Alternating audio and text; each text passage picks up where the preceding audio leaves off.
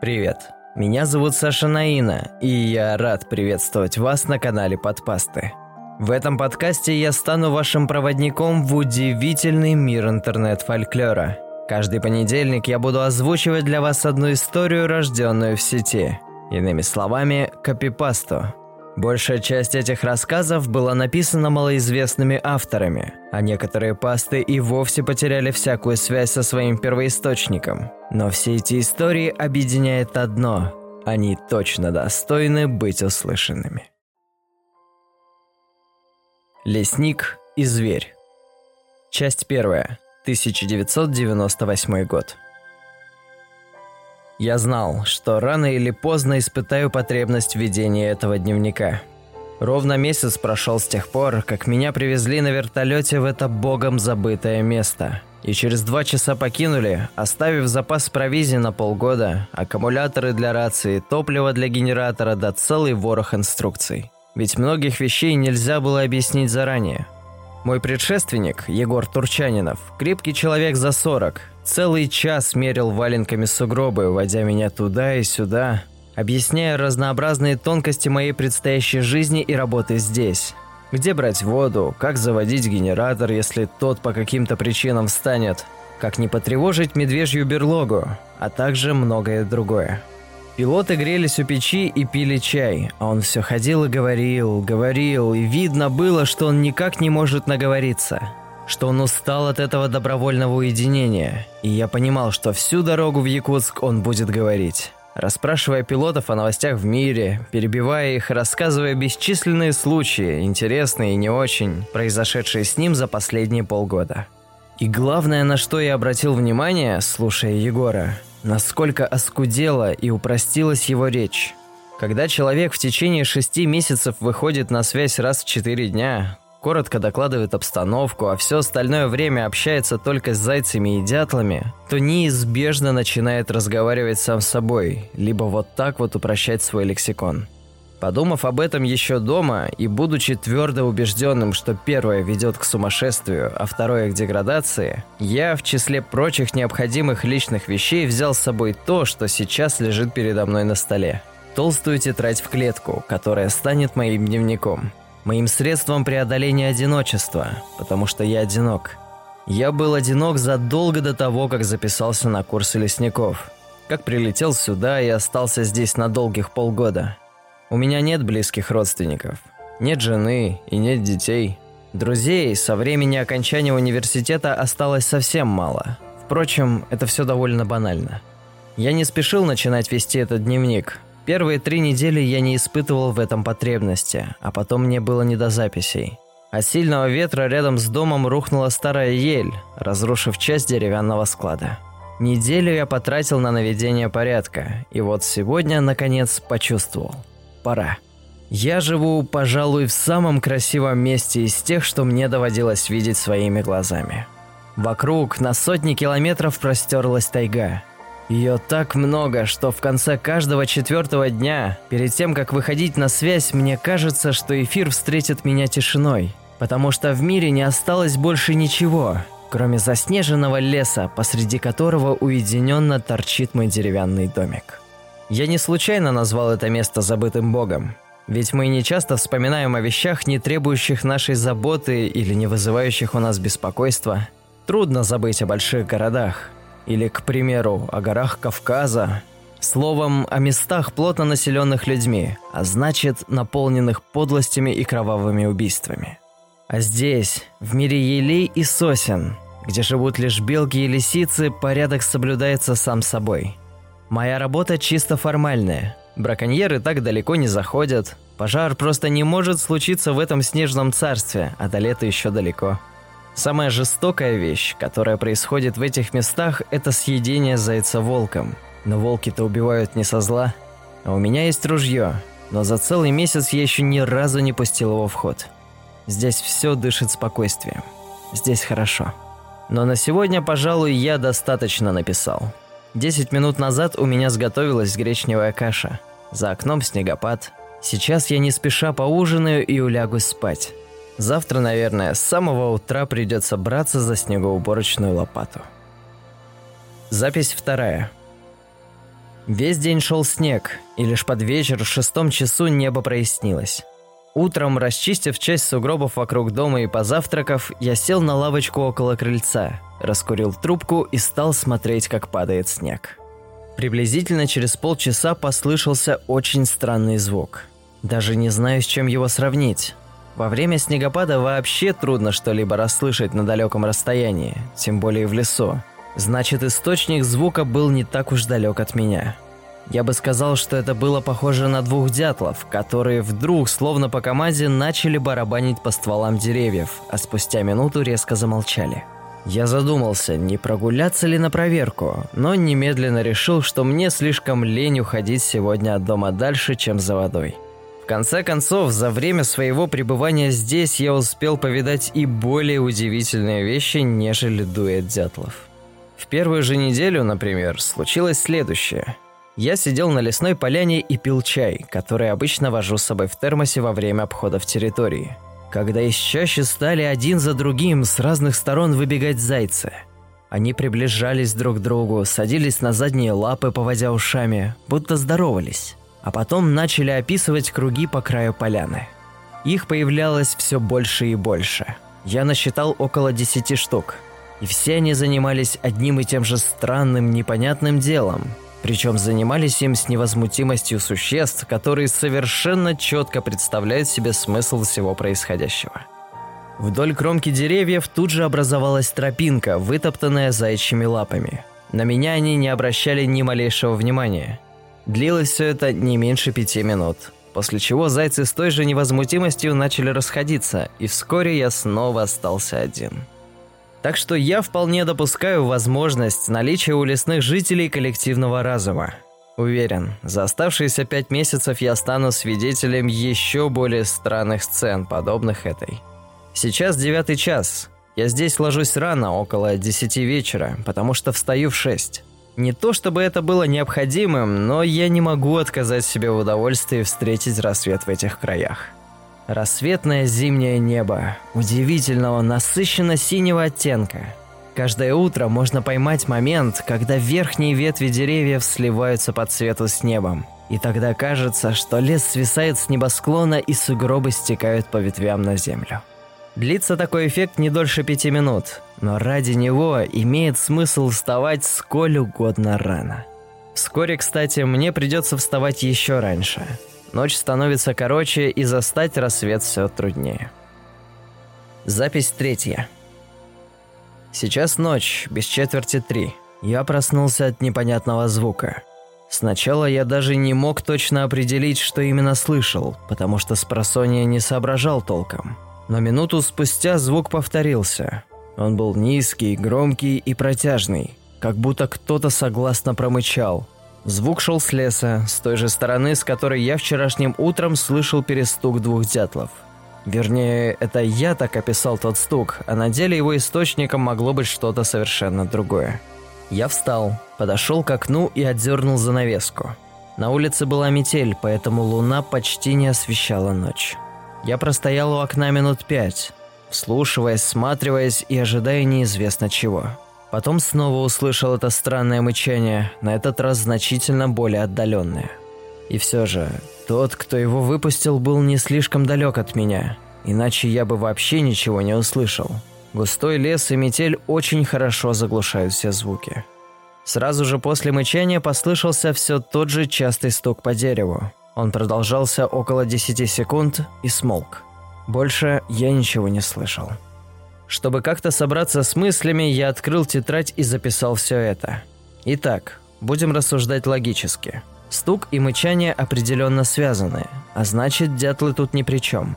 Звук был очень низким и громким, значит, его издавал большой зверь, который должен был быть, тем не менее, довольно проворным, чтобы так быстро стучать по дереву, и весьма сильным, чтобы стук раздавался так далеко.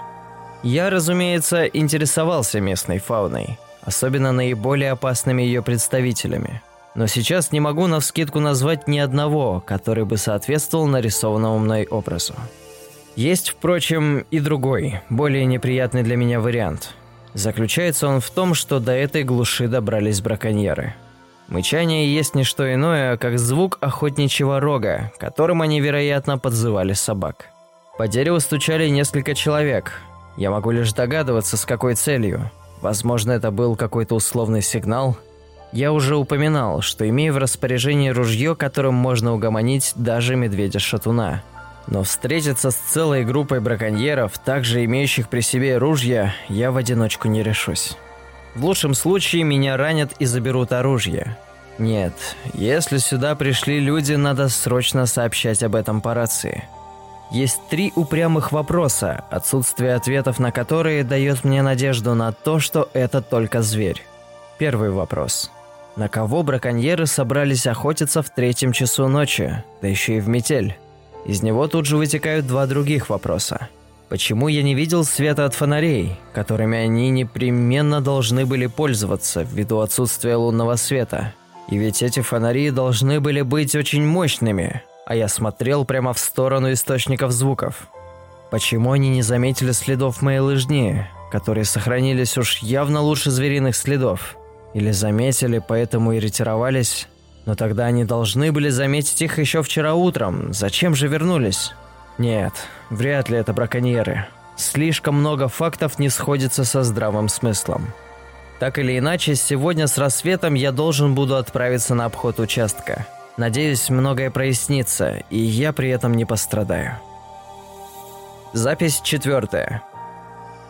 Вчера вернулся очень поздно, уставший, как и всегда после обхода территории. Включил рацию, доложил, что все в порядке – Растопил печь, поел приготовленный накануне щи и немедленно лег спать. Это не браконьеры. Определить, что это за зверь, я все еще затрудняюсь, поэтому напишу по порядку все, что произошло после рассвета. Первым делом, разумеется, я отправился в ту сторону, с которой ночью доносились звуки. Приблизительно в километре от дома я обнаружил сосну, по которой, очевидно, стучали. На высоте не более метра от уровня сугроба кора была содрана с одной стороны, и на дереве виднелись глубокие царапины от когтей. Внимательно изучив царапины, я раскопал снег рядом с сосной и нашел оторванную кору. Удары, похоже, были очень сильными, потому что кора отлетала на 3, а иногда даже на 4 метра. Повсюду были изрядно заметенные снегом следы. Признаться, я растерялся – более странных следов я не видел никогда в жизни, едва ли когда-нибудь увижу. Задние конечности у этого зверя были очень широкими, не менее 20 сантиметров, а в длину опорная поверхность их составляла около полуметра. Когти, если и были, то очень короткие. Передние лапы же, напротив, имели когти весьма внушительного размера. Но это, к сожалению, все, что я могу о них с уверенностью сказать потому что лапы эти служили, насколько я понял, не для опоры. Ими таинственный зверь загребал и раскидывал в разные стороны снег. Никогда не слышал о существе, которое передвигалось бы таким странным образом. Некоторое время я решал, куда мне отправиться. Обычным своим маршрутом или последовать по следам зверя. Откровенно говоря, если бы я вчера вообще никуда не пошел, это не изменило бы ровным счетом ничего. Как уже было сказано, порядок здесь соблюдается сам по себе. Искусственно следить за ним имеет смысл разве что летом. Поэтому, повесив ружье так, чтобы его было удобно пустить в ход при первой необходимости, я отправился по следам. Мой участок очень большой и условно поделен на 8 частей. Каждые 4 дня я отправляюсь на обход одной из частей, затрачивая на это целый день.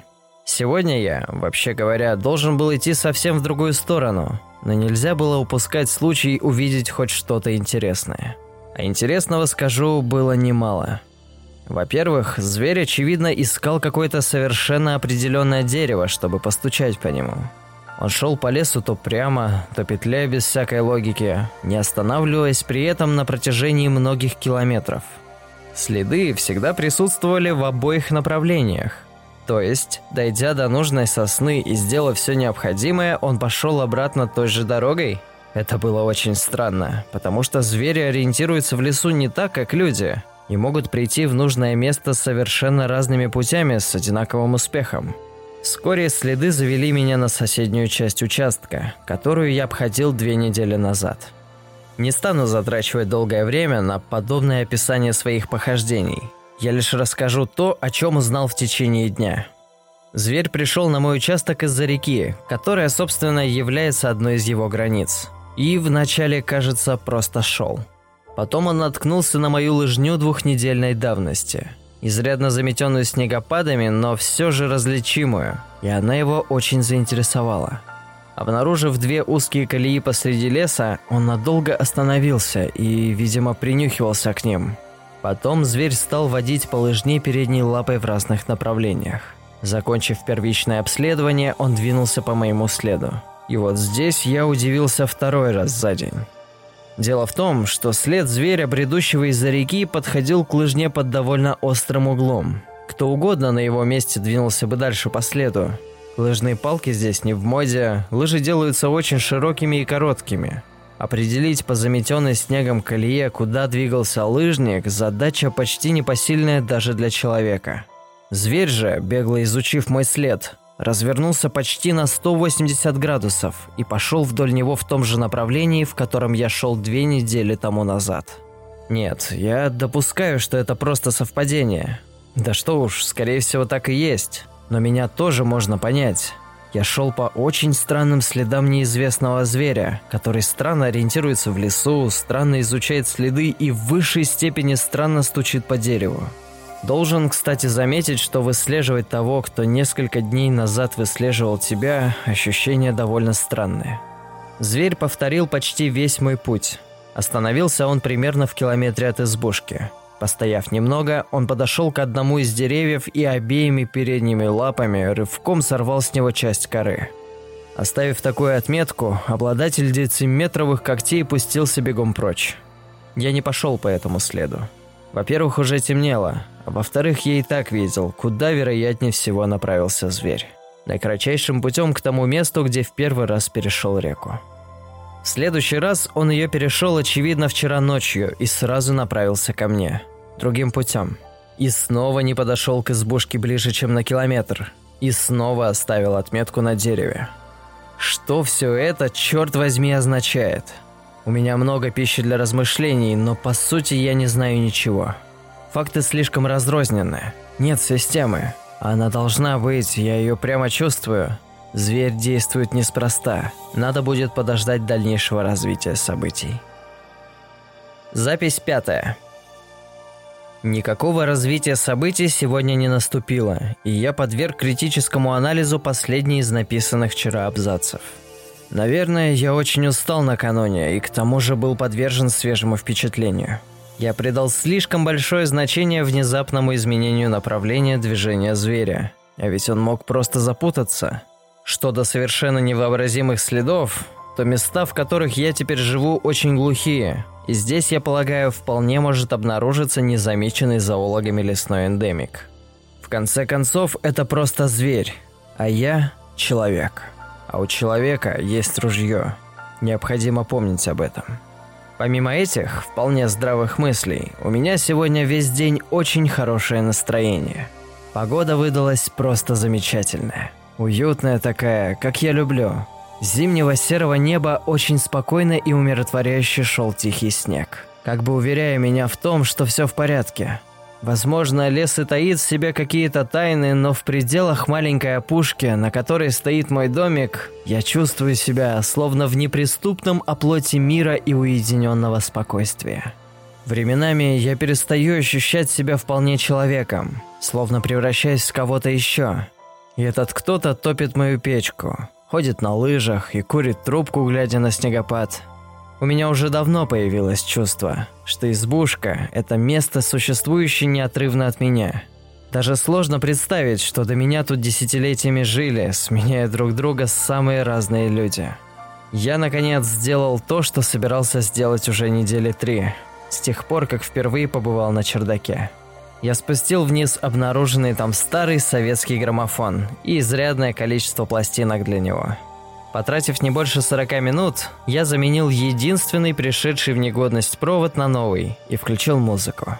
Коллекция пластинок состояла в основном из записей Утесова, Шаляпина и Вертинского, которым примешивались старые советские патриотические песни. Из всего этого я выбрал Вертинского, и комната заполнилась меланхоличными песнями о псах, идущих за гробами, и о том, что «счастье нам не дано». Почему Вертинский так странно произносит многие слова? Ну ладно, картавит, но «счастье» специально он что ли? Впрочем, он вообще, судя по всему, довольно ироничен. Когда смеркалось, снегопад закончился, а к половине восьмого небо окончательно прояснилось я поставил единственную из имевшихся пластинку с классической музыкой. На ней была увертюра «Щелкунчику», номер «Отъезд гостей» оттуда же и фрагмент концерта Рахманинова для фортепиано с оркестром. Какого именно концерта указано почему-то не было, а я никогда не помнил их по номерам. Я раскрыл пошире окна. Благо, натоплено было жарко, и я не боялся выстудить избушку. Сделал звук погромче, набил трубку и вышел на улицу. Звезд на небе было так много, что казалось, я гораздо ближе к ним, чем к любому из более или менее плотно населенных мест на Земле. Вообще, попытаться описать чувство, с которым я смотрел на гигантские ели под куполом неба, слушая музыку один в глухом лесу, это значит ужасно оскорбить и природу, и композиторов. Такое чувство можно только пережить самому – а представить его городскому жителю в большинстве случаев и вовсе невозможно. Разве что этот городской житель припомнит ощущение волшебства при просмотре под Новый год старых мультфильмов про Деда Мороза и попытается осознать, что значит попасть в один из таких мультфильмов. Помимо граммофона и пластинок, я сегодня спустил с чердака небольшой деревянный ящик с какими-то книгами. Эта находка меня очень радует, поскольку с самого отъезда из города я ничего не читал. Ложусь спать в предвкушении завтрашнего чтения под приятную музыку. Запись шестая. Неожиданное и очень странное происшествие разбудило во мне все позавчерашние тревожные мысли. При этом мне почти смешно, потому что происшествие это носит точно такой же характер, как и все мои наблюдения на лыжне – Само по себе оно не является ничем сверхъестественным, или хотя бы даже действительно странным. Но в сложившихся обстоятельствах мне непреодолимо мерещится в нем черт знает что. Покончив с утренними делами, я, как и планировал, начал разбирать книги, хранившиеся в ящике на чердаке. К моему разочарованию, большинство из них составляли какие-то сказы и плачи о Ленине, и читать эту ерунду было совершенно невозможно. Мое внимание привлекла только лежавшая на дне вырезка из старого-старого журнала. Я почистил ее от пыли и стал читать. Это была рубрика, судя по всему, имевшаяся в каждом выпуске неизвестного мне журнала. Со всем возможным ехидством материализма, опровергавшая что-нибудь из древних легенд или верований Якутии. Очевидно, журнал был местный. Называлась она соответствующим стилю и тону бескусием. От предрассудков к здравому мышлению. Доставшаяся мне вырезка рассказывала о вере якутских охотников в мертвого пса. Жуткое, бессмертное существо, живущее в тайге и впитывающее в себя всю боль, страх и отчаяние животного, умирающего в капкане или от ружья охотника. «Охотники верят», — говорилось в заметке, что того, кто не хоронит в промерзлой земле первого и последнего зверей в году, рано или поздно ждет встреча с мертвым псом. Во избежание этого, с самого начала декабря они с особенным усердием принимаются за свое дело. Ведь под Новый год придется отдать двух зверей подряд в качестве приношения, не забрав себе ни клочка шерсти. Но суеверные якуты хитры. Для этих целей они стараются использовать белок и других мелких животных, с которых не получить ни сытного мяса, ни слишком ценного меха. Никто из охотников не знает, как выглядит мертвый пес, потому что тех, кто его видел, якобы находили в лесу с разорвавшимся сердцем. Именно это, по мнению автора заметки, и указывает на ложность легенды – Откуда же, говорит он, тогда взялась такая уверенность в том, что наводящее ужас создание именно пес, а не кот, к примеру, или медведь?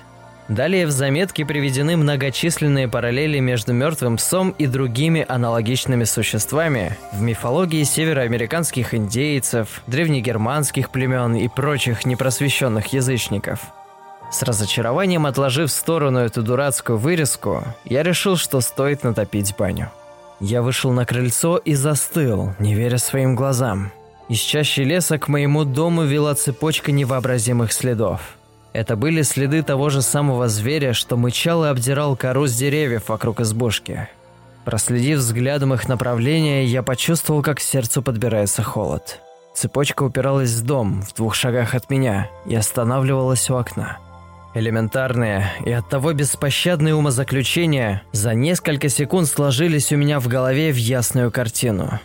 Когда я 15 минут назад вышел на крыльцо, чтобы сдуть на снег пыль, скопившуюся на вырезке журнала, этих следов еще не было.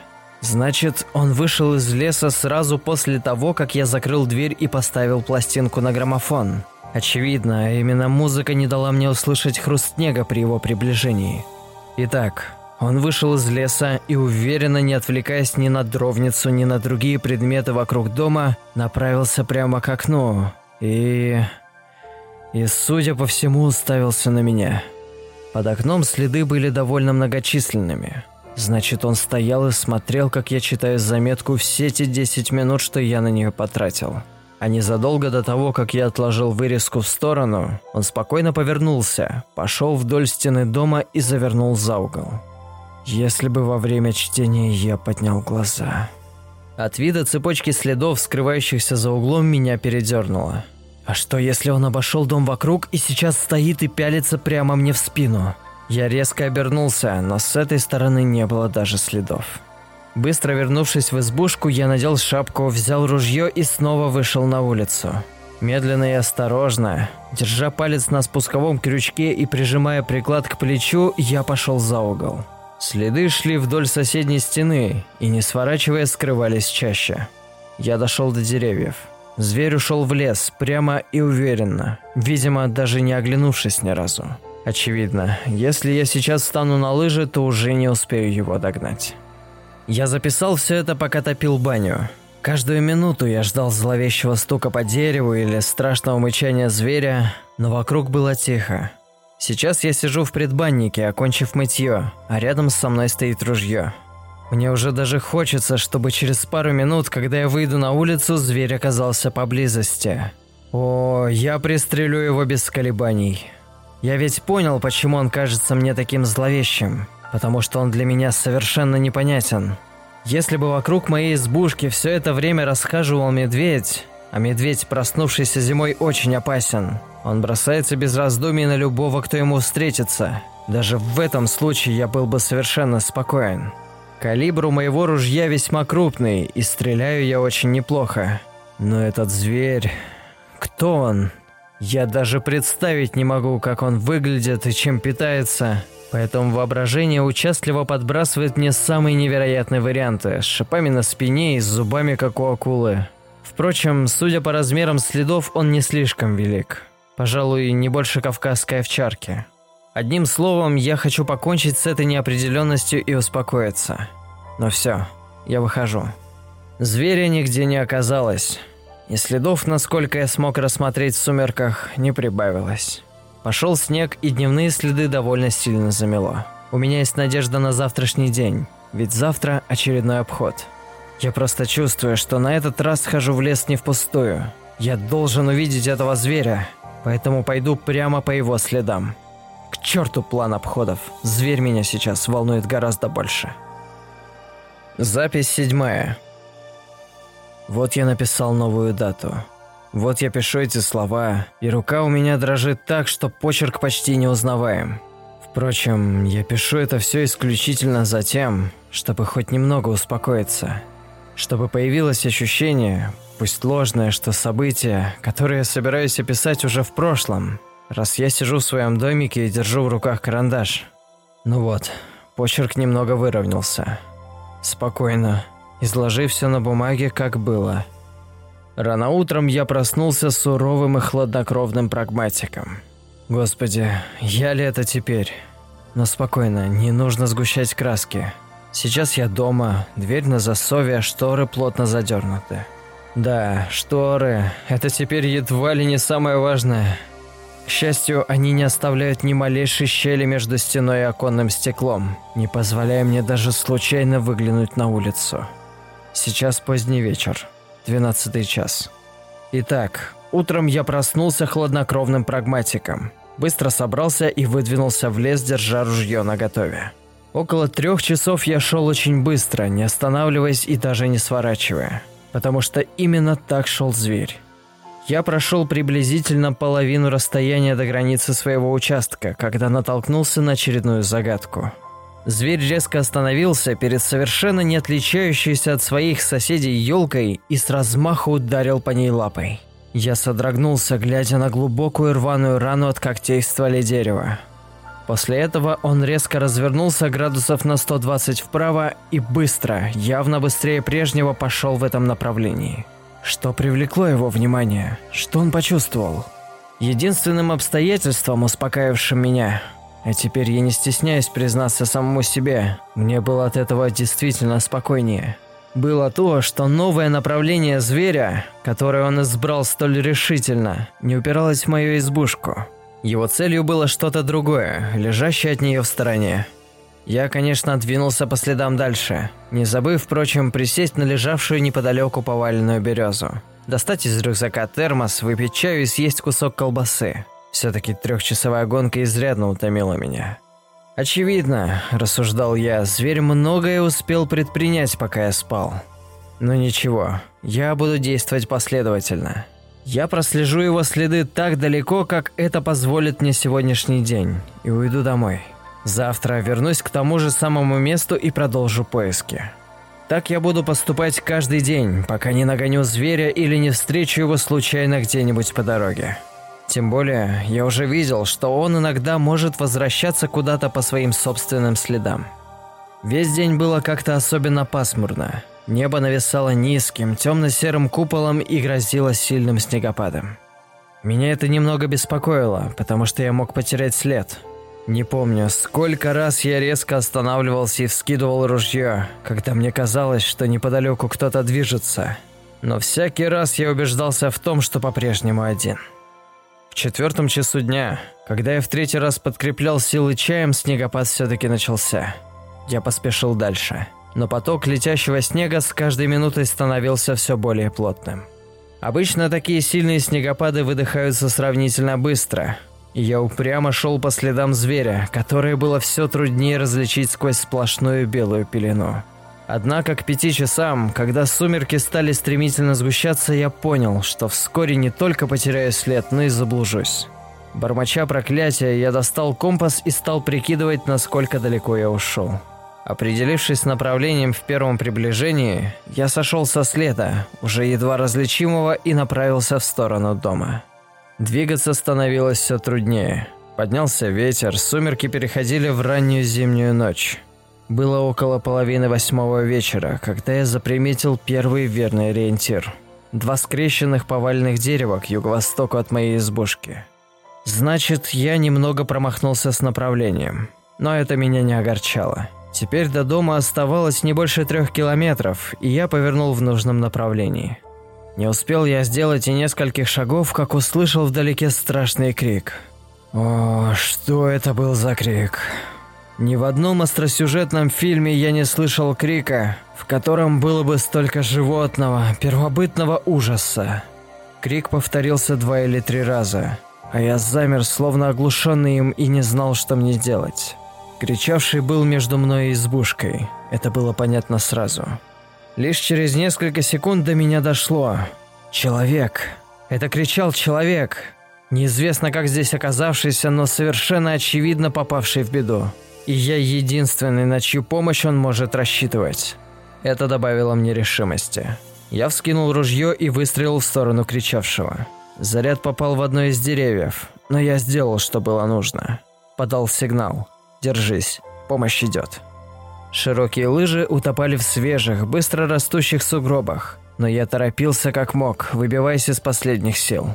Наконец, когда до дому было уже рукой подать, я неожиданно заметил совсем рядом, метрах в пяти справа от себя темный силуэт, прижавшийся к голому стволу старого умершего дерева. Я направил в сторону силуэта имевшийся у меня мощный фонарь. Зажег свет, и в этот момент человек снова закричал – мне потребовалось огромное усилие воли, чтобы не ответить тем же. Лицо неизвестного было чудовищно перекошено, словно на картине какого-то экспрессиониста, а взгляд настолько безумен, что я далеко не сразу опознал в нем узкоглазого якута. Он кричал, вылупившись на мой фонарь и медленно сползая в сугроб по стволу, к которому прислонился спиной. Видимо, ноги отказывались ему дальше подчиняться. Я выключил фонарь, подбежал к несчастному якуту и, понимая, что ослепил его ярким светом, начал как мог успокаивать. Через полминуты он, видимо, понял, что перед ним человек, желающий ему добра, и судорожно схватился за мою руку. «Давай, давай, вставай!» – ободряюще говорил ему я. «Пойдем, пойдем, здесь недалеко». Якут срывающимся голосом выкрикнул несколько слов на родном языке. Мне якутский язык был незнаком, но я ободряющим тоном по-русски выразил свое согласие и снова велел подниматься и идти за мной. У якута не было лыж, что меня немного удивило, но я подумал об этом мимоходом, потому что было не до этого. Бедняга еле брел, плача, поминутно попадая в сугроб и с каким-то отчаянием хватался за мою руку. Если бы я не подоспел, он ведь до утра бы не дожил, подумалось мне. Кое-как мы добрались до избушки. И вдруг на подходе к двери случилось то, чего я никак не ожидал. Якут внезапно снова завопил, отцепился от меня и сел в сугроб, отчаянно размахивая руками. «Ну что ты? Что случилось?» – спрашивал я его. «Хватит кричать, пришли ведь уже! Что тебе?» Тут я наконец понял, что Якут пытается отодвинуться от двери и при этом указать на нее рукой. Я повернул голову и почувствовал, как волосы у меня под шапкой встают дыбом. Дверь на уровне полуметра от порога была изрезана глубокими царапинами от страшных когтей. Когда я преследовал зверя в лесу, он наведался ко мне домой. Якут безостановочно бормотал что-то по-своему. Я подошел к двери и наклонился. Царапины не были сквозными, зверь просто оставил мне послание. «Я здесь. Я про тебя не забыл». Я быстро открыл дверь, включил в доме свет и потащил внутрь сопротивляющегося и ноющего якута. Оказавшись в помещении, тот быстро пополз на четвереньках в дальний конец комнаты, где стояла кровать, и уселся на пол около нее. Я забросил внутрь лыжи, запер дверь на засов и принялся растапливать печь. На это ушли последние оставшиеся в доме дрова. Нужно было идти во двор за новыми. Увидев, что я снова открываю засов, успокоившийся было якут тихонько завыл от страха и замотал головой, умоляюще глядя на меня. «Сейчас я приду», как можно более уверенно и спокойно сказал я. «Сиди здесь и никуда не уходи». Странно, но присутствие полубезумного аборигена заставляло меня держаться спокойнее. Уходя, я довольно сильно опасался, что Якут от страха запрется внутри и не впустит меня. Но, видимо, ему было страшно даже приближаться к двери. Я вышел во двор с фонарем, дошел до дровницы, набрал столько поленьев, сколько мог унести и направился обратно. До сих пор не пойму, что заставило меня вдруг остановиться посреди двора и направить луч фонаря в сторону сарая. Возможно, к этому моменту я уже ждал западни отовсюду. Так или иначе, я увидел то, что за мгновение до этого уже угадал. Дверь сарая была испещрена такими же глубокими следами от когтей, что и дверь домика. Я испустил тихий стон и осветил баню. То же самое. А самое ужасное во всем этом было то, что зверь оставлял метки только на дверях, игнорируя бревенчатые стены. Что же это такое? Вот единственный вопрос, который я задавал себе и на который не видел никакого ответа. Я вошел в дом, отряхнулся от снега и снова запер дверь на засов, хотя отчетливо понимал, что если зверь захочет войти, он войдет, и дверь ему не очень-то помешает. Я посмотрел на часы. Было без четверти девять. Я сел на стул напротив Якута. Он все еще сидел в меховой шубе. Шуба была порвана в нескольких местах, и кое-где из этих дыр торчали маленькие обломанные сучки, о которые он, видимо, цеплялся, пока бежал по лесу. «Расскажи мне, что произошло? Что произошло с тобой в лесу? Как ты здесь оказался? Почему ты был без лыж?» Якут жалобно смотрел на меня. «Ты понимаешь по-русски?» Должен сказать, что сейчас во всей Якутии довольно сложно отыскать людей, не понимающих по-русски.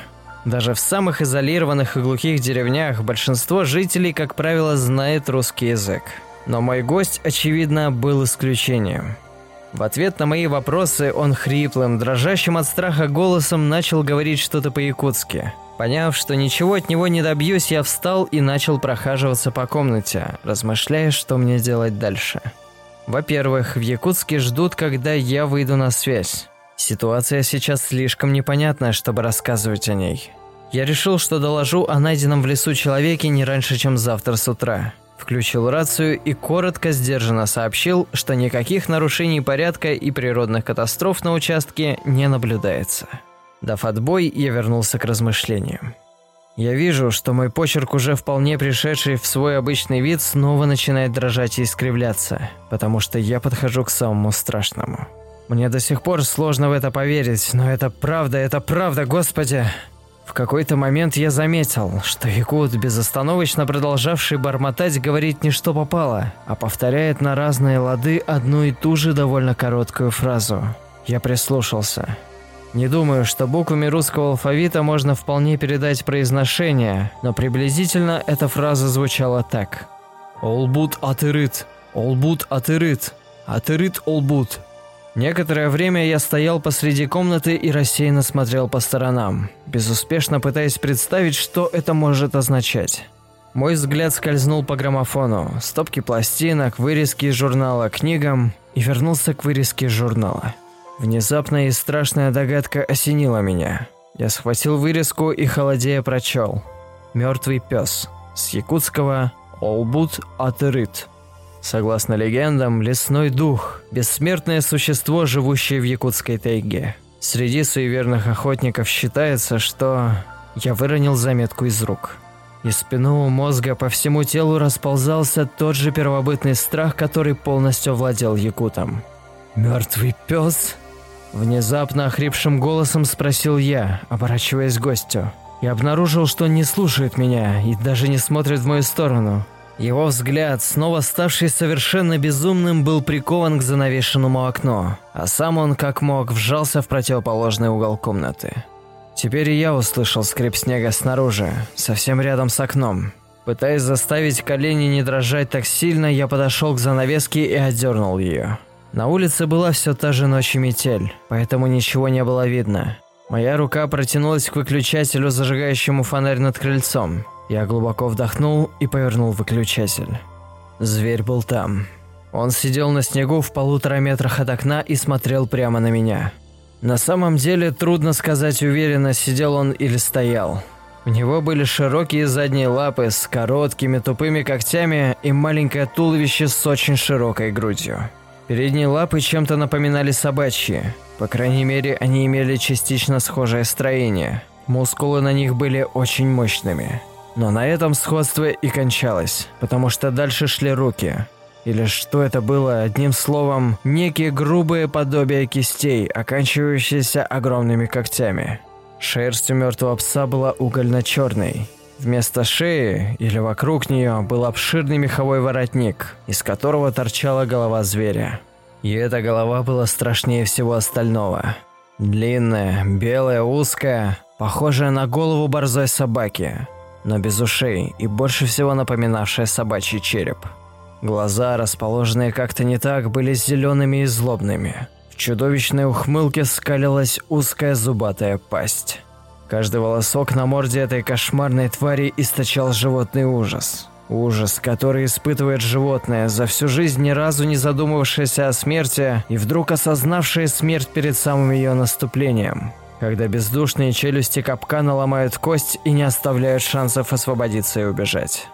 И когда пес понял, что я увидел и узнал его, он сделал, пожалуй, самое страшное, что мог сделать. Вытаращил глаза, разинул пасть и залился жутким, безумным, лающим смехом, который я не буду даже пытаться передать на бумаге. Это было для меня слишком много. Я завопил во все горло, отшатнулся от окна, споткнулся о табуретку, упал на спину и попытался ползти спиной вперед. Но пес, видимо, решил, что с меня еще недостаточно, потому что его хохот сменился злорадным хриплым криком. И жуткая костлявая морда, обрамленная черным воротником, появилась в окне, прижавшись к стеклу. В довершение пес помахал мне одной из когтистых рук – После этого я увидел, как якут с нечеловеческим воплем подбежал к окну, плотно задернул штору и обессиленно свалился под стол. Я несколько секунд смотрел на то место, где только что была голова зверя, и, судя по всему, на какое-то время потерял сознание. Сейчас половина второго ночи, уже наступило 10 февраля. Всего неделю назад я сделал первую запись в этой тетради, и за эту неделю произошли такие странные и страшные события, какие, я думал, и не могут произойти в реальности.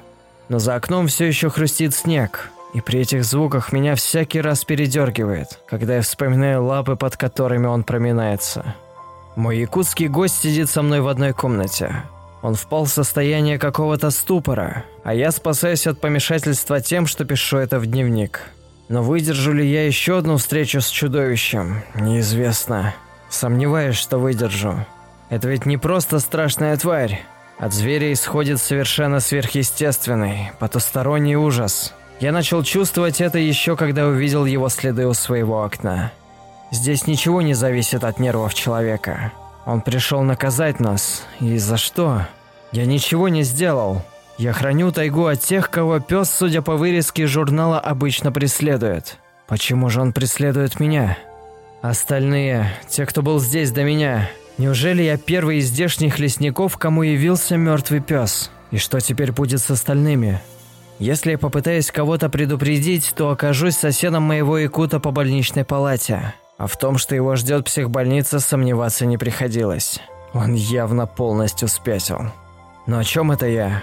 Предупредить кого-то, психбольница. Да я не знаю, выберусь ли я отсюда живым. Свет. Свет от лампочки. Он тускнеет с каждой минутой. Генератор останавливается. Я заводил его три дня назад и с тех пор не подливал топливо. До рассвета еще никак не меньше четырех часов. Если сейчас не заправить генератор, то через полчаса мы останемся в полной темноте. И вот тогда, я уверен, зверь перейдет в наступление. Он сейчас просто выжидает, мучает нас этим ожиданием, но оставлять нас живых до утра навряд ли собирается. Ситуация, можно сказать, безвыходная. Но действовать надо, потому что, как я уже успел понять, смерть загнанного животного в капкане слишком страшна. Сейчас я отложу карандаш в сторону, возможно, в последний раз в жизни, и начну действовать. Запись восьмая. Мы еще живы. Мы оба, я и бедный Якут. Скоро четыре. Рассвет приближается. Итак, два часа назад я отложил в сторону карандаш и некоторое время прислушивался. На улице было сравнительно тихо. Все еще свистел ветер, хоть и не так свирепо, как раньше, но самое главное, не было слышно скрипа снега под широкими задними лапами зверя. Я поднялся, надел шапку и взял ружье. Мой гость насторожился. Медленно, осторожно подойдя к двери, я взял ружье на изготовку. Но стоило мне притронуться к засову, как дверь сотряс тяжелый удар. Якут взвыл, и зверь по ту сторону засова вторил ему. После этого он снова ударил, и я увидел, как в двери образовалась маленькая прореха, а через пару секунд в эту прореху просунулся длинный страшный коготь. При виде его мне стало невероятно жутко. Но я каким-то чудом нашел себе силы приставить к двери ружье чуть выше прорехи и выстрелить. Коготь мгновенно исчез и стало тихо. Я посмотрел в дыру.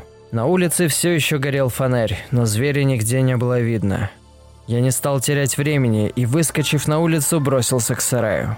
Отворил истерзанную когтями дверь, не зажигая света, схватил канистру и влил в бак генератора столько солярки, сколько туда уместилось перезапустил машину и побежал назад, к дому. Подбегая к двери, я был наполовину готов увидеть внутри мертвого якута и мертвого пса, поджидающего меня.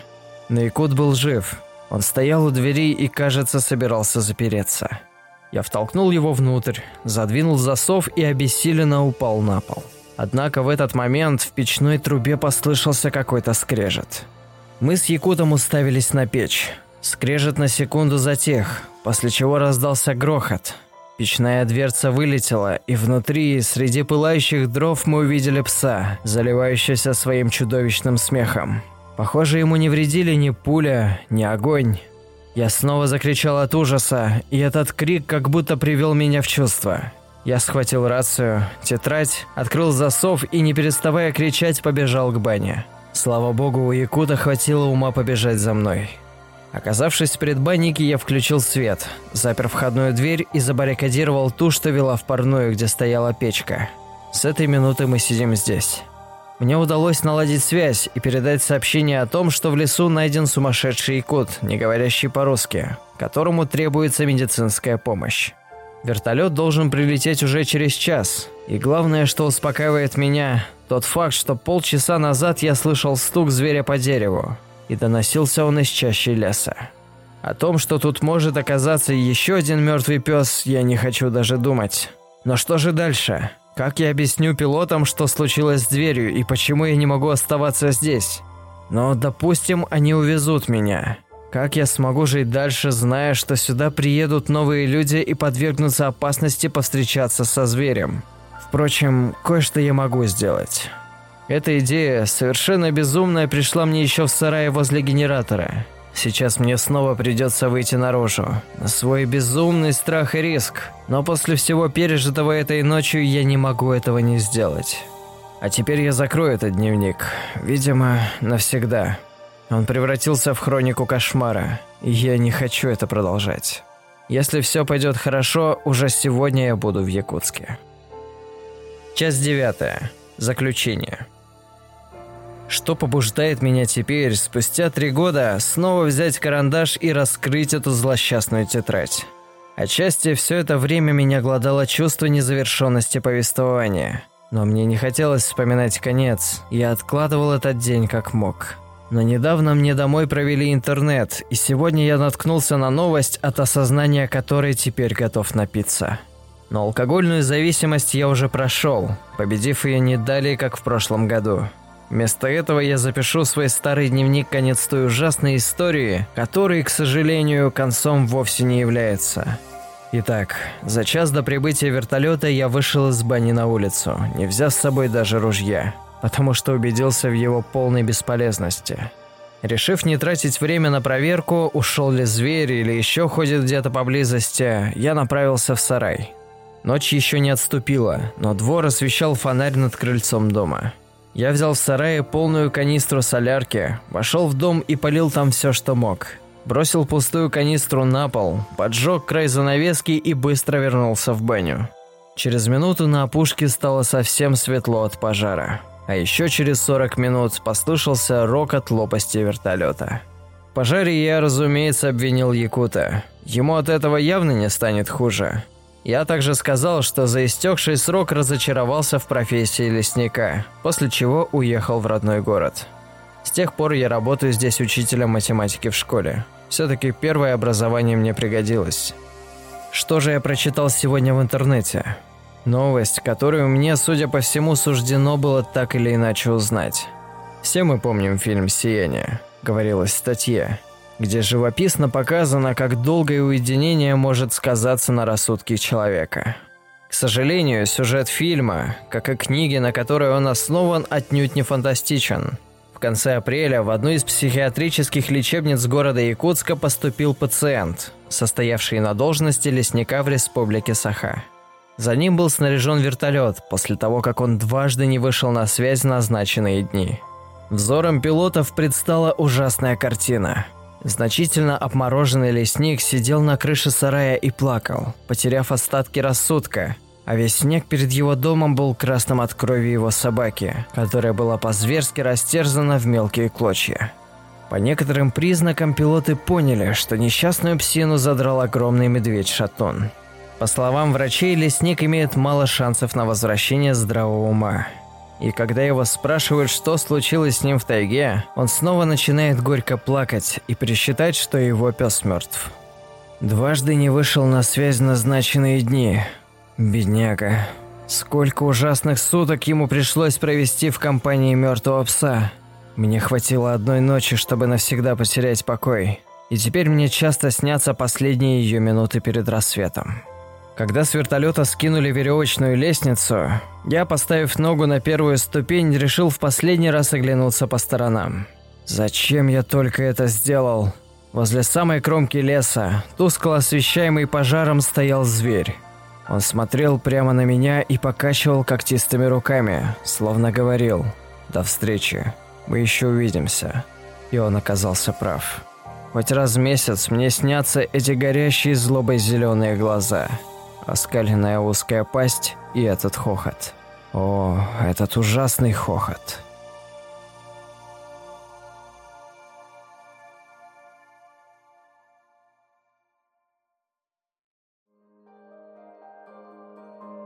Автор истории Йоргенс. Друзья, если вы дослушали подкаст до этого момента, то он точно вызвал у вас какую-то эмоцию – я буду рад, если вы поделитесь ей со мной, оставив оценку и отзыв на той площадке, на которой вы слушаете мой подкаст. А на сегодня все. С вами был Саша Наина. Услышимся.